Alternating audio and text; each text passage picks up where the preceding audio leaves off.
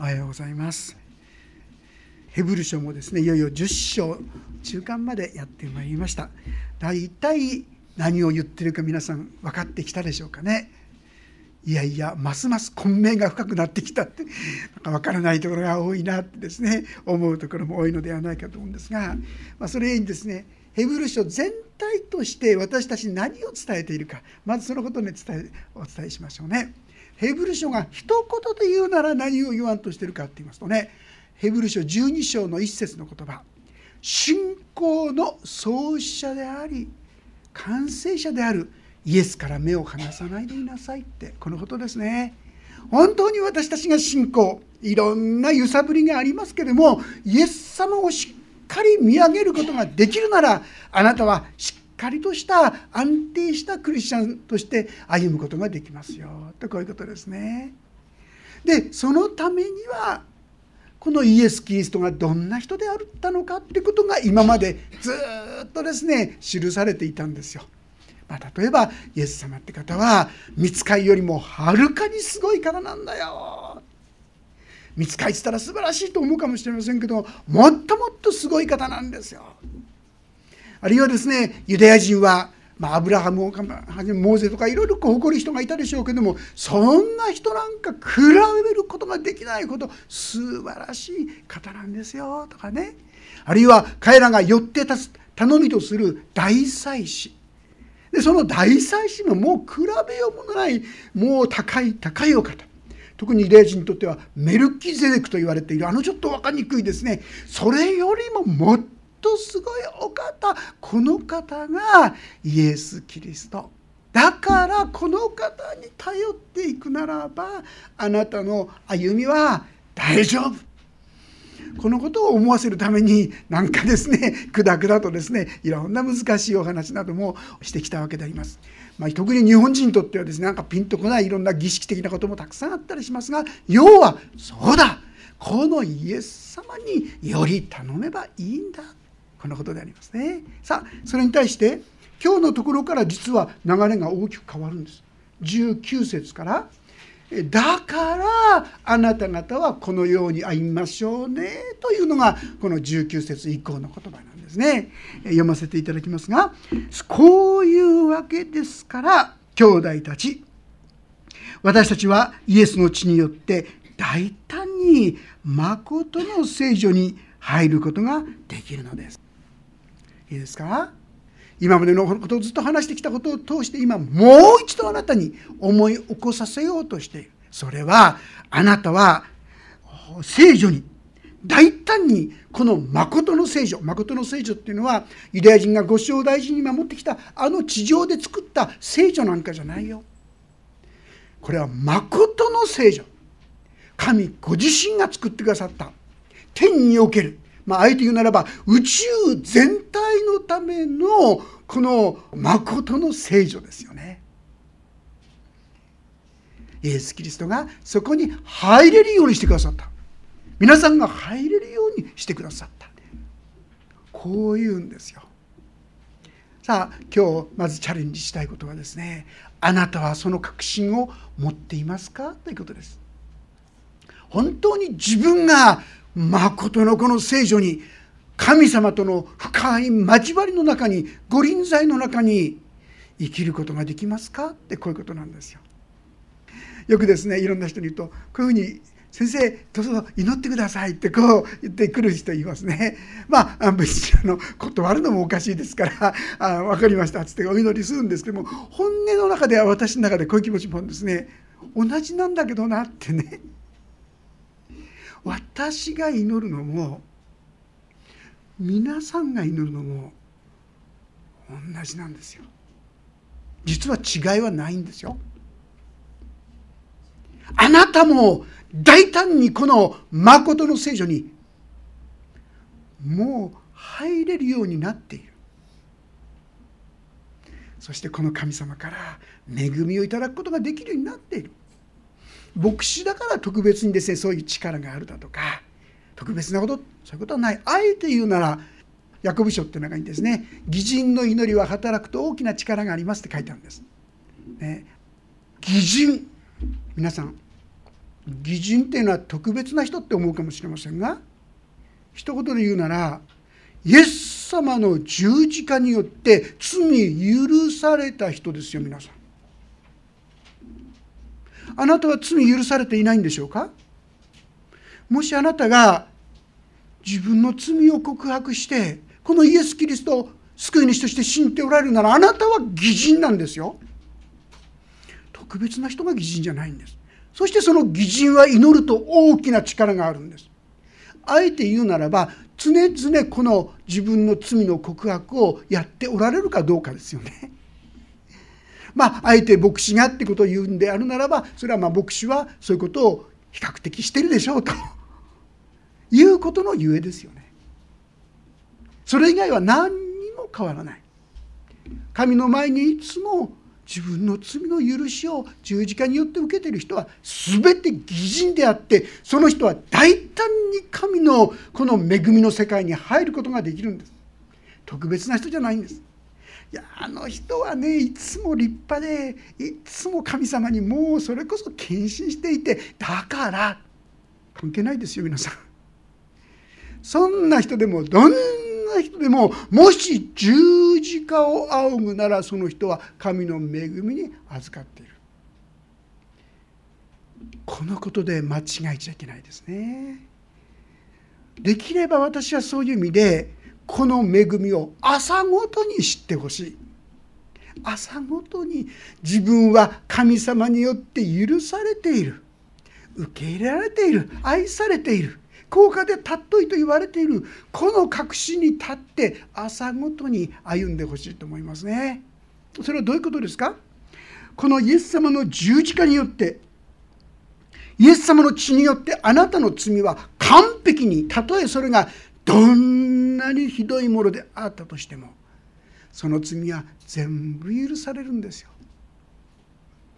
だからあえて言うなら神様自分のですねいろんな弱さのゆえに私はどうもこの真剣じゃさが足らないよなってこれじゃダメだよな神様私は真剣じゃないものですけども こんなもののために死んでくださって感謝しますって皆さんお祈りなさったらよろしいと思いますよ。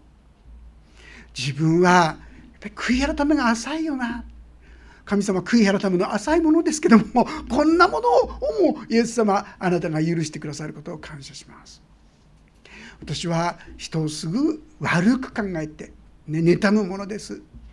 意地悪な心を持つものです。そんなものを受け入れ許してくださることを感謝します。全部祈っていったらいいんですよ。そしたらですね朝ごとにああこんな私も許されている。こんな私も愛されている。受け入れたりそういう確信によって生きることができると思います。時々はですねなんかもう私は神様に愛されていることを本当に感謝なんです。神様がこんなことしてくださってあんなことしてくださったなんて証すとちょっとしらっと聞いたりですね。することがあるかもしれませんね。でもちっともそれも変わらない。もし私たちが正直に神の前に出ていくならばそして自分のさまざまな弱さや足らないところをそうですそれが私ですでもこんな私をイエス様あなたは愛してだからそのために十字架にかかってくださったことを感謝しますとそのことの一つ一つにイエス様の十字架をしっかりと当てはめていくならばこんな私も愛されてこんな私も許されてこんな私も受け入れられて本当に感謝があふれてくると思いますね。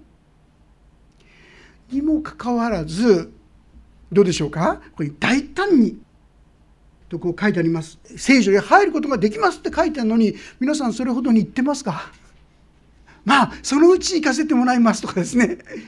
そのうちじゃなくていつでもそのように行くべきなんですけども。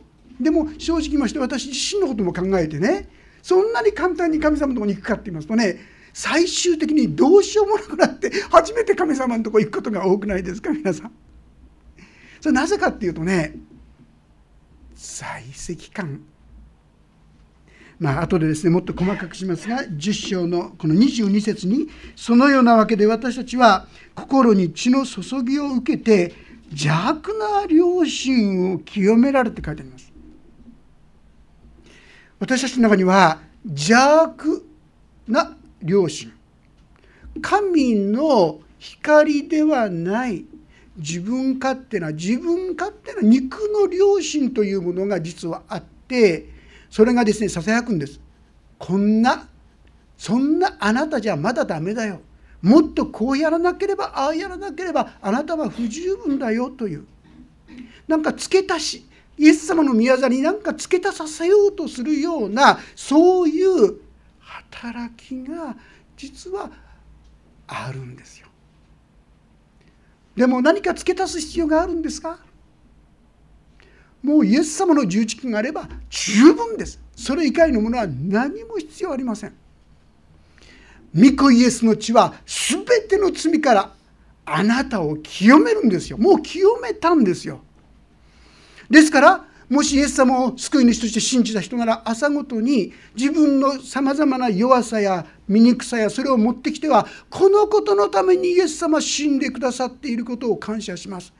このことを許してくださっていることを感謝します。ちょっと自分勝手って思うかもしれないほどにですね自分のその弱さを全部出してってみてください。私もやっぱり神の前に出るのがなんとなく億劫になる時そういう時もちろんあるわけです。それはやっぱりねよくよくこう考えてみますと在籍感こんな自分じゃダメだという思いがある時ってどうも出ていきにくくなるんですよ。そうではなくて私がそれでも許されている。ねもう牧師なのにこの祈りの時間が足らないよなだとかね。もうこういう誠実さが足らないよなとか愛がないよなとかも言うとですねいやでもどうにもならないもんなんてちょっとなんかちょっとしらっとしたりして。そういうの全部お祈りしちゃえばいいわけですよ。そういうものでも神様あなたは愛してくださってる。それでも許してくださってることを感謝します。私は聖書なんか読むともう眠たくなるばっかりです。聖書なんかちっとも楽しくないんですでもこんな私をもう愛してくださって感謝しますって皆さんお祈りしてますか？こんな聖書読めない私はダメだダメだって自分を責めてるんじゃないですか？そうではなくてその自分のできないところをイエス様十字架でそれを全部許してくださって感謝しますってお祈りするんですよ。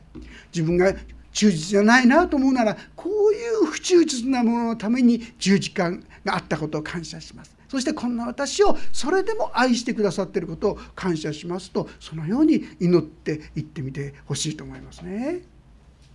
あなたの持っている自分の弱さと言いましょうかこれはまずいよなと思うところを全部イエス様にこの許しにですね感謝しますと言って祈りをそれを書いていくんですよ。そうするとこんな私でも許されていくこと愛されていくこと本当にありがとうございますという気持ちがだんだんだんだん強くなってきますよ。そうする時に当然のように神様が皆さんにとって身近な存在になっていくと思います。さあそういうわけですからもう一度繰り返しますけども兄弟たち私たちはイエスの血によって大胆に誠の聖女に入ることができるのです。神様の臨在神様の愛の中に今入ることができるようになっているんです。これほどもっと説明するためにこう言っています20節イエスはご自分の肉体という垂れ幕を通して私たちのためにこの新しい生ける道を設けてくださったのです。いつもお話ししてますが十字架かかった時何が起きたか覚えてますか？場所は違うとこですよ。片やゴルゴダの上ですね。丘の上でイエス様は十字架にかかりました。その時に神殿エルサレムの町にあった神殿の中でとんでもないことが起きたんです。それは彼らがいつも第一にしていた聖女と死聖女神殿というのはですね手前の方が聖女と言います。そして奥の方は死聖女というんですがその間にはこのケルビムという鳥のようなものが描き出された幕がですね大きな幕が上から下まで垂れ幕がそこにあったんですがそれが何のこの予告もなく突然ベーン上から下まで真っ二つにそれが裂けてしまった。結果として誰も見ることが許されていなかった。大祭司がですね年に一度それも自分の身を清めさらに血潮によってこの自分の罪を一切清めていただいて初めてそこに入ることが許されていた。聖なる場所。もしそういうこともしないで入るならたちまち滅ぼされてしまう。ユダヤ人が恐れていたその場所が誰の目にも見えるように祭司たちみんながですねそれを見えることができるようにそこが開かれてしまったんです。わかりますか？それは。まさしく誰もが祭司であるならば誰もがそれを見えるようになった。神様のもとに誰もが行くことができるようになった。特別な人じゃない。全ての人がそこに深く関わることができるようになった。このことを表しているんです。さあそうするとあれ？でも私祭司かどうかは不安ですって皆さん。そういう方のためにちょっと開けておきますね。これペテロの手紙の第1 2章の9節の言葉ちょっと読ませていただきます。こう書いてあります。いいですか？しかしっていうところですね。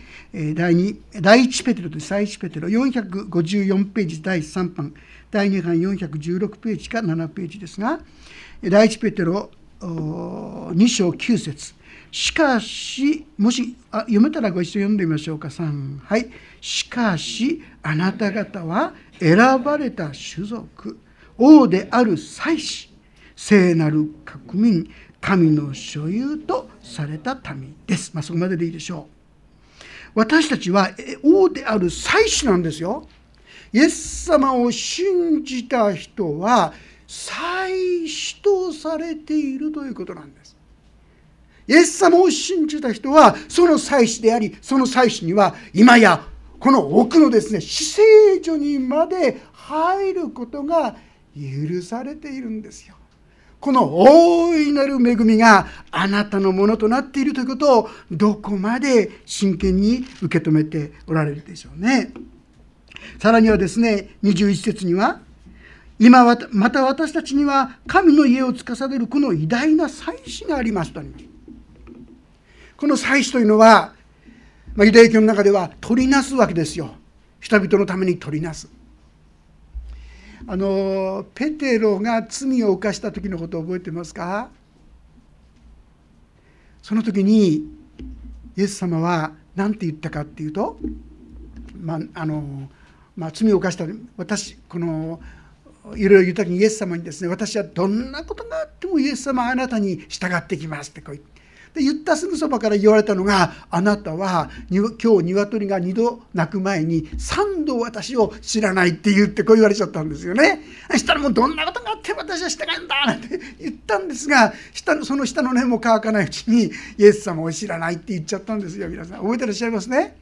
でその時のことを言ったんですがペテロは前もって私はあなたのあなたの信仰がなくならないように祈りましたって言ってますよ。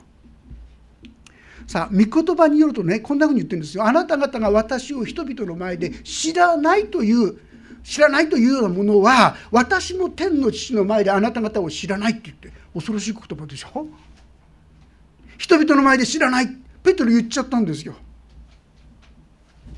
だから本来ならペテロはもう父なる神様の前でもですね知らないって言われちゃうはずの人ですがその時にイエス様はあなたの信仰がなくならないように祈りましたって。だからペテロは守られたわけでしょ。同じ方があなたの祭司なんですよ。あなたのためにもきっと祈ったことがあると思いますよ。この人の信仰がなくならないようにって。皆さんがいろんなことがあってもですねやっぱり神様のとこに帰ってくる。これはイエス様が取りなしてくださっている。聖霊様がいてくださることでありまたイエス様が取りなしてくださっているから。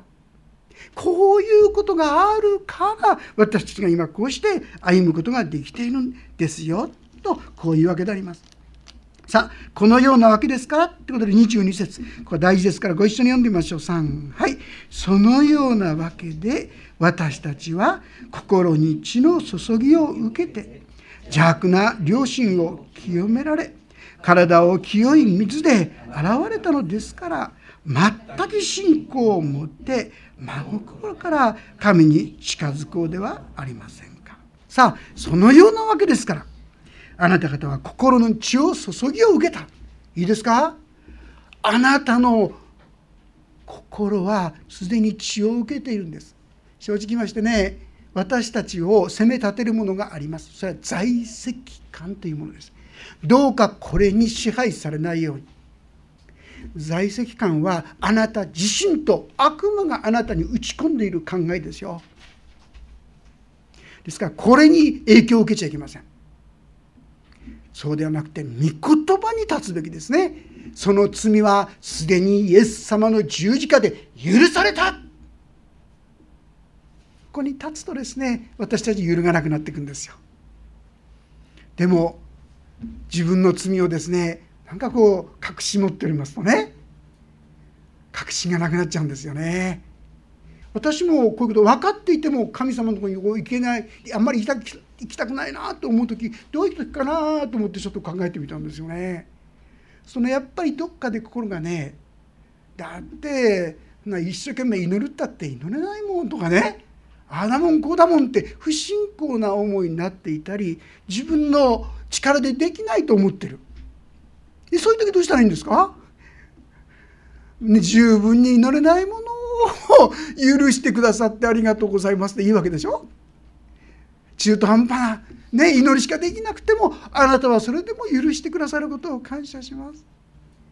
皆さんができないこと何でもいいんですよ。全部入れたらいいんです。私は神様聖書なんか読みたくないんです。そんな私でも愛してくださって感謝します。一生懸命祈っても1分しか持たないんです。こんな私をそれでも許してくださって感謝します。もうお祈りをするよりも私はお祈りした方がずっといいんですとかですね。何でもいいんですよ。正直にこの神様に申し上げていく時に皆さんの心がだんだんだんだん元気になっていくことを気づくと思いますよ。私たちは自分の正直な気持ちをそして在籍感がどんどんどんどん取り去られて元気になっていくことに気づかれると思いますね。あなたを責め立ててるのはいいですか？それは事実じゃないんです。悪魔があるいはあなたの邪悪な良心があなたに攻撃仕掛けてるんです。こういったものに権利を与えてはなりませんね。いや私の罪はもうイエス様の十字架で許されたってとこに立っていくことの方がはるかに良きことだということ。そしてこのことがある時に何が起きるか。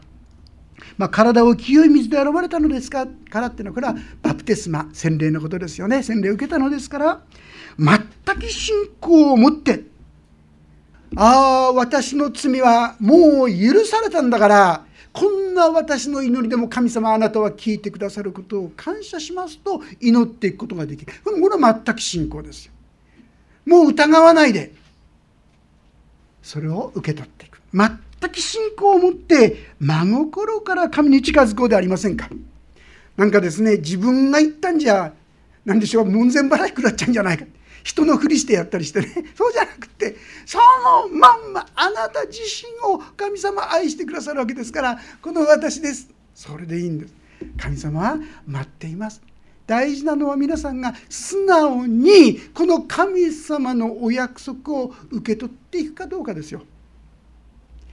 あなたの罪は許されたっていう素直な人だったらどうしますか？その時に。まあこれもっとですね人間関係で言ったら考えたらもっと分かりやすいかもしれませんが誰かとちょっとしてる中でちょっとまずいことがあってその人にですねなんか言って「あ分かりましたもう私あなたのこと許します」ってこう言ったとします。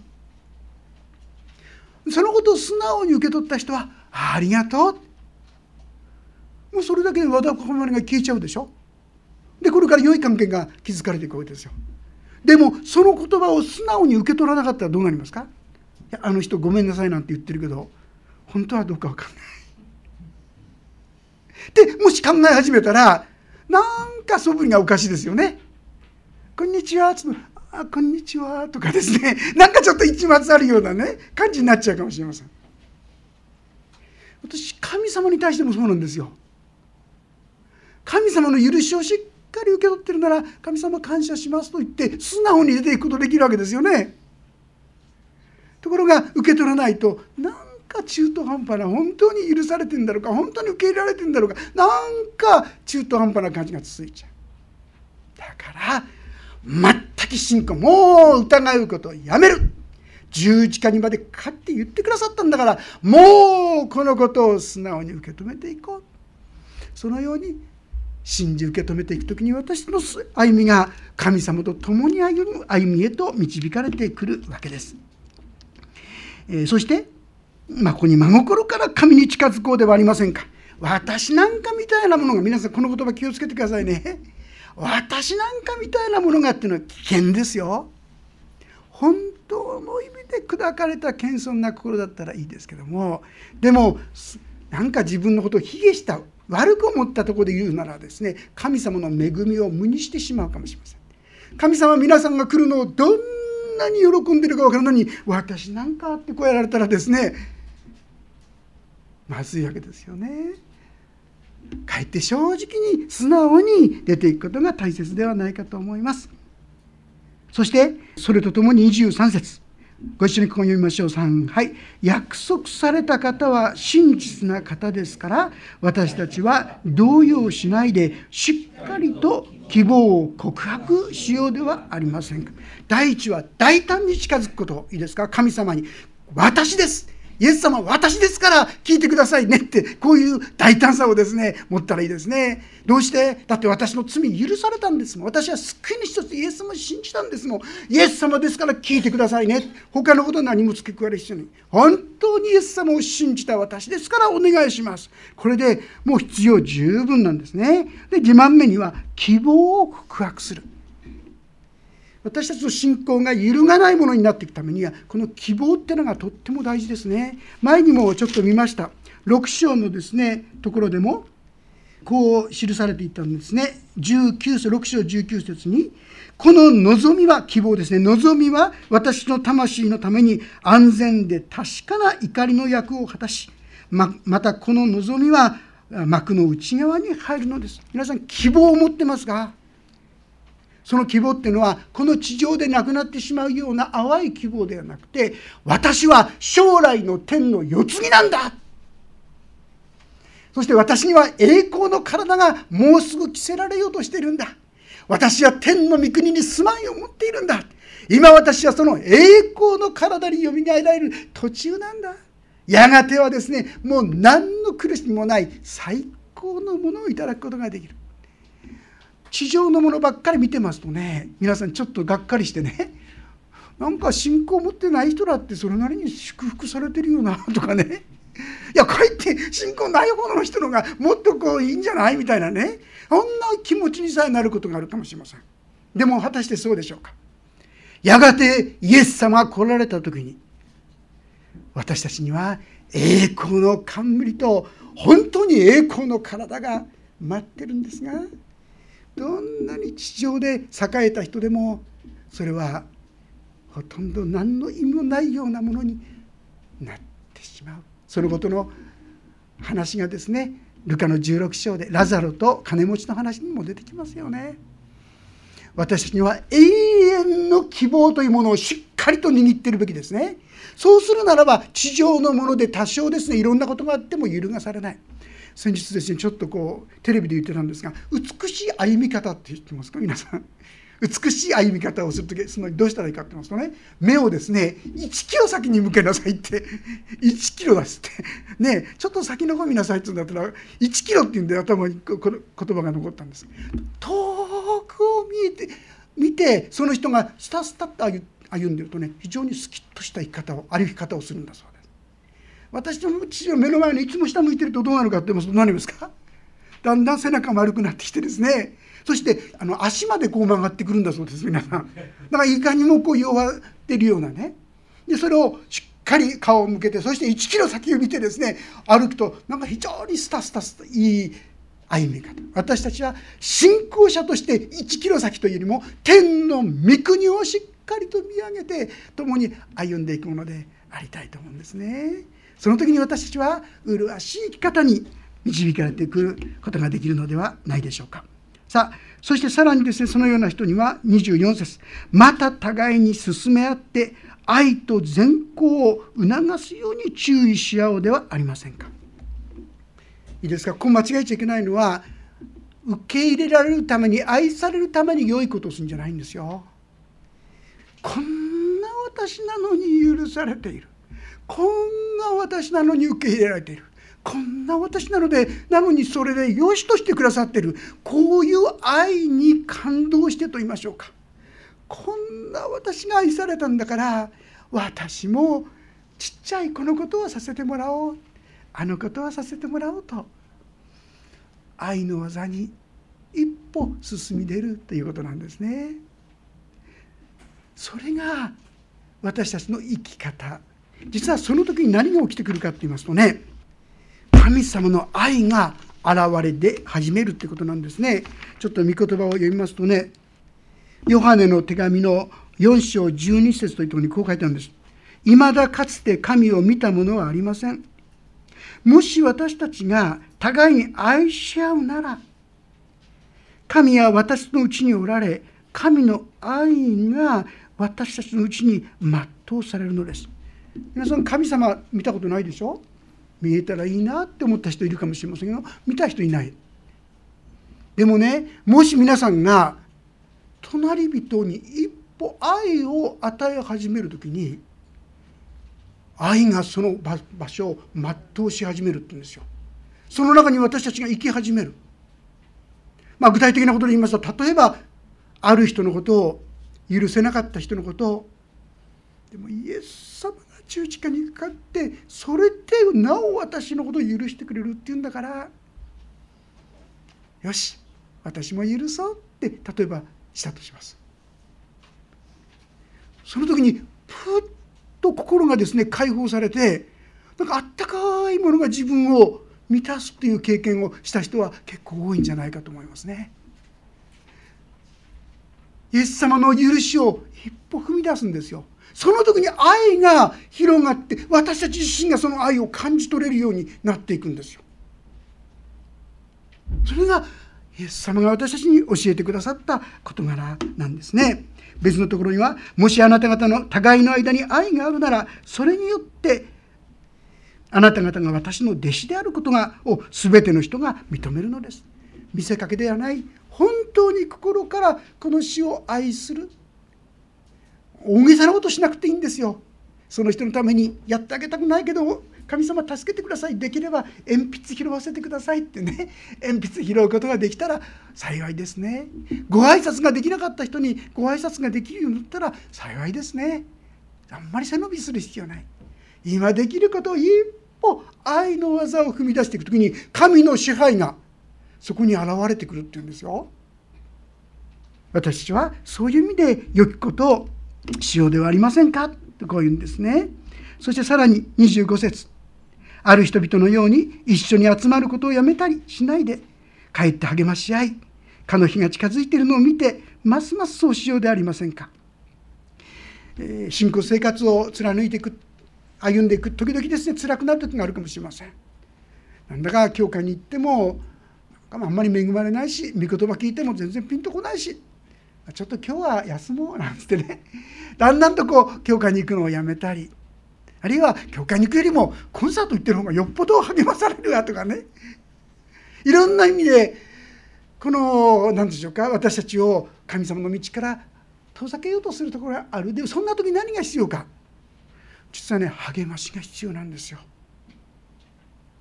ここで励まし合ってってこうあります。かの日が近づいてる。だからイエス様来た日にああ遅かったってことにならないようにお互いに励まし合っていきましょう。ちょっとした励ましが大切ですね。例えば教会に来てなかったどうしたんだろうな。ちょっと手紙を書いてみたりあるいは電話をしてみたりメールをしてみたりお互いにお互いがそうやって励まし合ったりこんなことをしていくことはとても大切かな。そんなふうに思います。あのヘンリー・フォードっていう人ご存知ですか？自動車を初めて発明した人ですよね。あのヘンリー・フォードがですね自動車のエンジンをまあ発明したっていうかそういう時ですね。もう見つけるとすぐにこの話するんだそうエンジン。自動車のエンジンこうなんだ正直言いまして多くの人はねもう耳だこっていうんでしょうかね。もう真剣に聞いてくれないんですって、えー、聞く耳を持ってくれないっていうか。でそんな時ですねあるこの夕食会っていうかそういう中でねまたこう話したらもう周りの人はみんなもういいよっていう感じでね全然真剣に聞いてくれなかったんですがちょっと離れたところで一人の人がね真剣に聞いてくれてることが分かったそうです。誰かって言いますとねトーマス・エジソンあの発見発明家ですよねで彼はじっと真剣に聞いてくれてそしてやほらですね終わった後から彼の席に来て「君の言ってるそれをじゃあねイラストでちょっと描いてみてくれないか」って言ってねそしてその絵を描き出して描き終わったらトマスがですね、えー、彼が言ったのは「君その時にですね突然テーブルをバーンと叩いてって言うんですねバーンと叩いて「君これはいけるぞ!」って言ってくれたっていうんですね誰も真剣に聞いてくれないのにトーマス・エジソンがですねそう言って聞いてくれたから励まされて彼はついに自動車のエンジンをね完成させていくわけですよね。でこれを折りやるごとに彼は言ってるそうですね。言ってたそうですね。どんなにそれが励まされてたかっていうことだと思います。私たちも本当に共に死を見上げていく中でそのような励ましの技ができたらなそんなふうに思うんですね。あなたは当に愛されています。許されています。受け入れられています。信じてますか？信じられないなら正直に信じられないんですって神様に言えばいいんですよ。信じられない私を許してくださることを感謝しますって。自分のできないところを責めないでください。そのできないことをそのために十字架にかかってくださってありがとうございます。それでも受け入れてくださって感謝しますと祈りましょう。そしてこの愛の技を今度は希望に変えていきましょう。あなたは将来どんなにすごいものになっているのか。これもいやよくまだ分かんないんですいいんですよそれで。